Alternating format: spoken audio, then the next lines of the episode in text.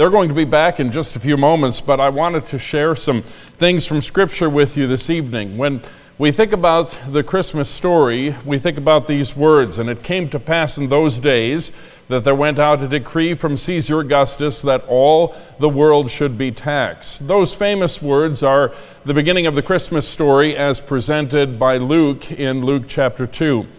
But I want to give you a little challenge this evening that when you read the Christmas story, as some of you do with your family, it might be good this year to do something a little bit different and to turn in your Bible to John chapter 1. I'd like everyone's attention, please, in John chapter 1.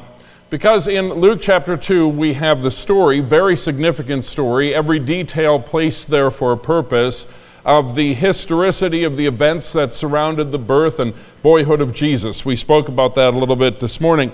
But John chapter 1 is a little bit different. It makes an appeal not just to what happened in the events of the time of Jesus' conception and later birth, but it goes back just a little bit further. And it uses terminology that when we first read it in our culture and in our language, we kind of wonder why John chose the words that he chose. Let me assure you of this that anyone reading this in the first century, be he Jew or Gentile, be he a Hebrew reader, which there weren't too many of those even at that time, or an Aramaic reader or a Greek reader, he would have understood precisely what John was saying. So the Christmas story in John chapter 1 is a little bit different. It goes back before time. Look with me, if you will, please, John chapter 1, verse number 1. The Bible says, In the beginning was the Word, and the Word was with God, and the Word was God. In this passage, you're going to see the word, the Word, over and over again. The Greek word for that is the word logos. It is a specifically chosen term that had some meaning to that era and that time that we understand from history, and those of us who've been around Christianity understand the significance. Now, let me give you a hint, which we will prove in a moment. The Word, the person mentioned as the Word, is the Lord Jesus Christ Himself with that, and I'll, pardon me, I'll demonstrate that in a moment. Uh, well, let's look at it now. How can you prove that, preacher? Drop down to verse number 14, please. Dropping down to verse 14. The Word was made flesh and dwelt among us. Do you see that? If that's not hint enough, well, who is made flesh and dwelt among us? The book of John is about Jesus Christ. He is the Word. The Word was made flesh and dwelt among us, and we beheld his glory as the glory of the only begotten Father, full of grace and truth. But what exactly does it mean when the Bible says, In the beginning was the Word? The Word was with God, and the Word was God. The idea in the beginning immediately brings our mind back to the first opening sentence of the Bible. In the beginning, God created the heaven and the earth. But the idea of in the beginning here is not just the beginning of time. In the beginning, at the point of the beginning, the Word was already there. I hope you followed what I just said. At the point of the beginning, we think of Genesis 1 1. In the beginning was, uh, uh, in the beginning, God created the heavens and the earth. In the beginning, God was there before. The Word is not a created being, the Word is God and the Word is Jesus. By the way, the message of this passage as to the deity of Christ, his full deity, is so crystal clear that the Jehovah's Witness cult has retranslated this entire passage to take away its meaning. They've, they've mangled, in their New World Translation, they've mangled this passage to remove the clear truth that the Word is Jesus and Jesus is God. Now, for those of you who are in the Sunday morning service, very, very key. What was the message of Christ? That he is the Son of God, God the Son, the Messiah, and the Savior of the world. How do we overcome Satan? With the message that Jesus Christ is the Son of God and God the Son, that he is the Messiah, that he is the Savior of the world. And so it begins in John chapter 1, verse 1. In the beginning was the Word, the Word was with God, and the Word was God. Well, Pastor Monty, that's odd. The Word was with God, and the Word was God. Introduced here is the deity of Christ and something that theologians call the hypostatic union of Christ. You say, what in the world does that talk about? the two natures of Jesus, the human nature and the divine nature, combined in one. And then the fact that the Godhead, one God in three separate persons. You see, you have in verse number one both distinction, the word was with God, and then you have unity, the word was God. Now listen very carefully. All people who believe the Bible believe that God is one God in three persons God the Father, God the Son, and God the Holy Spirit. In verse number one, this is, this is amazing truth packed into one verse. In verse number one, we have Jesus who is with God, but he is also God. The Word was God. And so then it says in verse number two, the same, this one was the Word, the same was in the beginning with God. So you have a unity and you have a division, the three separate members of the Godhead, but the eternity, the eternality of all of them, because they are inseparable. Now look at verse number three. Well, who is this God? Who is this Word? Who is this Jesus? The Bible says this All things were made by Him, and without Him was not anything made that was made. Wait a minute, Pastor Monty. Isn't it true that God spoke the world into existence? Genesis chapter 1, God said, Let there be light, and there was light. Genesis chapter 1, Let there be a firmament, and there was a firmament. By the way, isn't it interesting? When God created this world, this universe, all of the physical matter, when God created that out of nothing, He spoke out of nothingness into existence something. Listen carefully to what I'm saying. It was the Word of God that created this world. Genesis says it was God speaking the Word, and the world and the universe came to be. John chapter 1 says, All things were made by him. By whom? By the Word. Are you connecting this all together? It's interesting, too, by the way, that if you study deeply into this, the idea of the Word of God in the Old Testament, you'll see this over and over again. The Word of the Lord came to the prophet, the Word of the Lord came to this, the Word of the Lord came to that. You see that over and over again. In the Hebrew thinking, the word of the Lord always meant the divine presence, whether it came in a vision or whether it came in the act of divine inspiration in the penning of the words of Scripture. There was always incorporated into the concept the word of the Lord came, the very presence of the Lord Himself. I'll give you an example of that. In 1 Samuel, we have Samuel, the young boy. He's going to bed. He pillows his head in the, in the tabernacle, the area where the priests were. Eli is in the other room somewhere. He pillows his head, and all of a sudden, he hears a voice calling his name. And he gets up out of bed and he runs to see what Eli wants, the old priest. Eli said, I wasn't calling you, just go back to bed. He goes back to bed, and a few minutes later, he hears the voice again. He gets up, he runs, he says, What, what can I do for you? And, and uh, no, no, no, it's, it's, it is not me. Then, then Eli wisens up and he says, If you hear the voice again, respond to the voice, it'll be the voice of the Lord. Now, here's what's really interesting 1 Samuel chapter 3, verse number 10. The Bible says that the Lord stood before Samuel, and then the word of the Lord was spoken. There's a connection between the presence of God and the word of the Lord.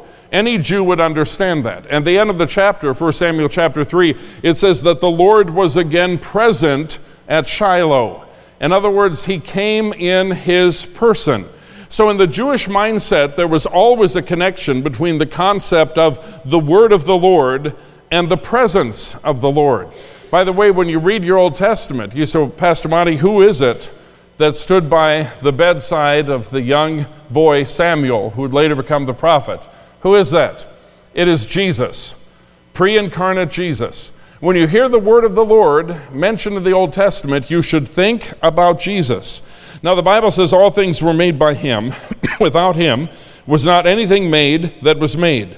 In him was life, and the life was the light of men. That word life is a key word.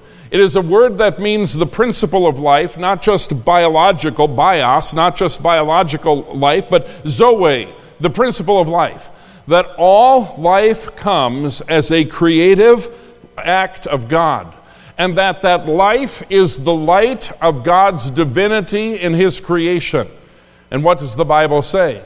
The Bible says that the Lord God formed man out of the dust of the ground, that God breathed into his nostrils, and what happened? Man became a living soul. Life entered his body through the creative act of the Lord Jesus Christ. The Bible says, The light shineth in the darkness, and the darkness comprehended it not. The darkness was not able to hold back the light. The comprehension of men was not restrained by darkness because the light was so great. Pastor Mark, why is light and the Word, why is this concept important? Because do you remember your Old Testament? In the Old Testament, the Bible talks about the Shekinah glory of God, God coming in a great light when he returns, when Jesus returns at the close of the tribulation period, the Bible says all the world shall see him. Well, what are they going to see? Sometimes artists depict it as kind of Jesus coming in the clouds or riding upon a, a white horse. We'll get to that in a moment. But what they're going to see initially is the brightness of a light that has never been seen in the firmament before coming directly toward this planet. You say, Pastor, what is that? It is the Shekinah glory of God. Jesus predicted that in Matthew chapter 24. And so he is the light. Then Bible says in verse number 6, there was a man sent from God whose name was John. This is speaking not of, of John the evangelist who wrote the Gospel of John, but John the Baptist. The same came for witness to bear witness of the light for this purpose that all men through him might believe. Did you make the connection? The Word of God is proclaimed to be believed. Jesus is compl- uh, proclaimed to be believed.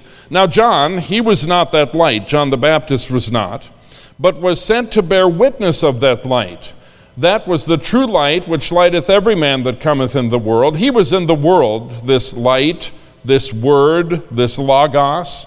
He was in the world, and the world was made by him, and the world knew him not.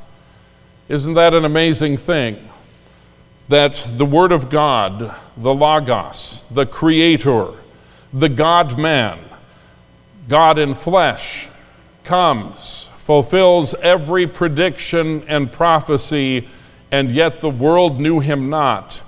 The world was not looking to recognize him. The world, though in that time was in desperate condition, very similar to our world today in its level of desperation, the world was really not looking for Jesus. They knew him not. And so, verse number 11 gets more specific and says, He, Jesus, the Word, the Logos of God, he came unto his own, to whom? To the Jews. And his own received him not. We all know the story. Rejected. This morning at Faith Baptist, we talked about Luke chapter 4, his rejection by the leaders and by the people of his childhood synagogue at Nazareth. He came unto his own, his own received him not, but here's the good news in verse 12. But as many as received him, see, some did. Luke chapter 4, Jesus said specifically the Gentiles would receive him. That is kind of what made them so mad in the synagogue of Nazareth. But as many as received him, to them gave he power to become the sons of God. Note the next words even to them that believe on his name. John the Baptist came proclaiming the truth of Christ with the purpose that all men through him might believe.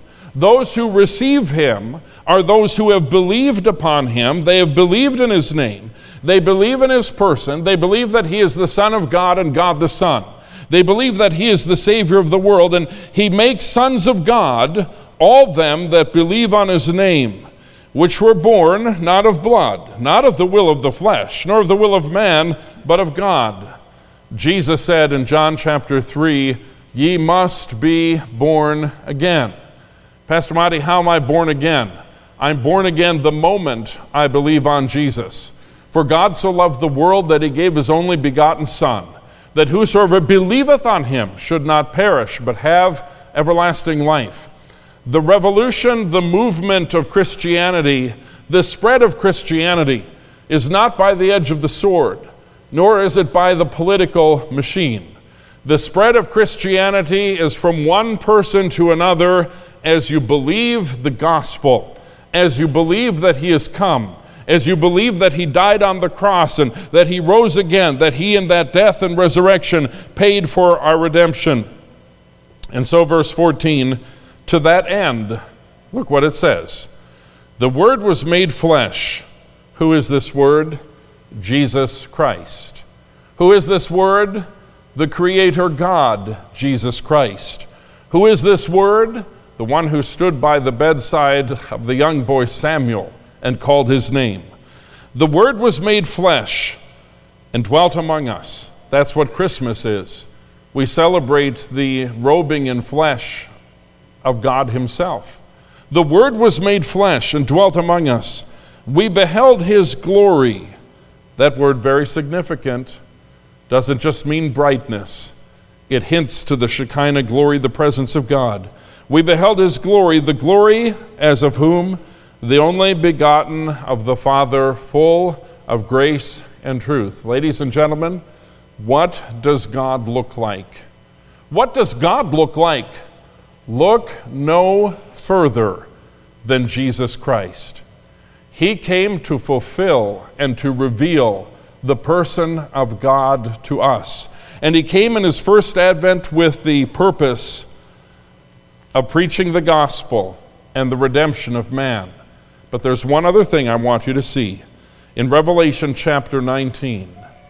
Because he will come again in his second advent in quite a different set of circumstances. There will be no manger scene, there will be no shepherds on a hillside in Judea.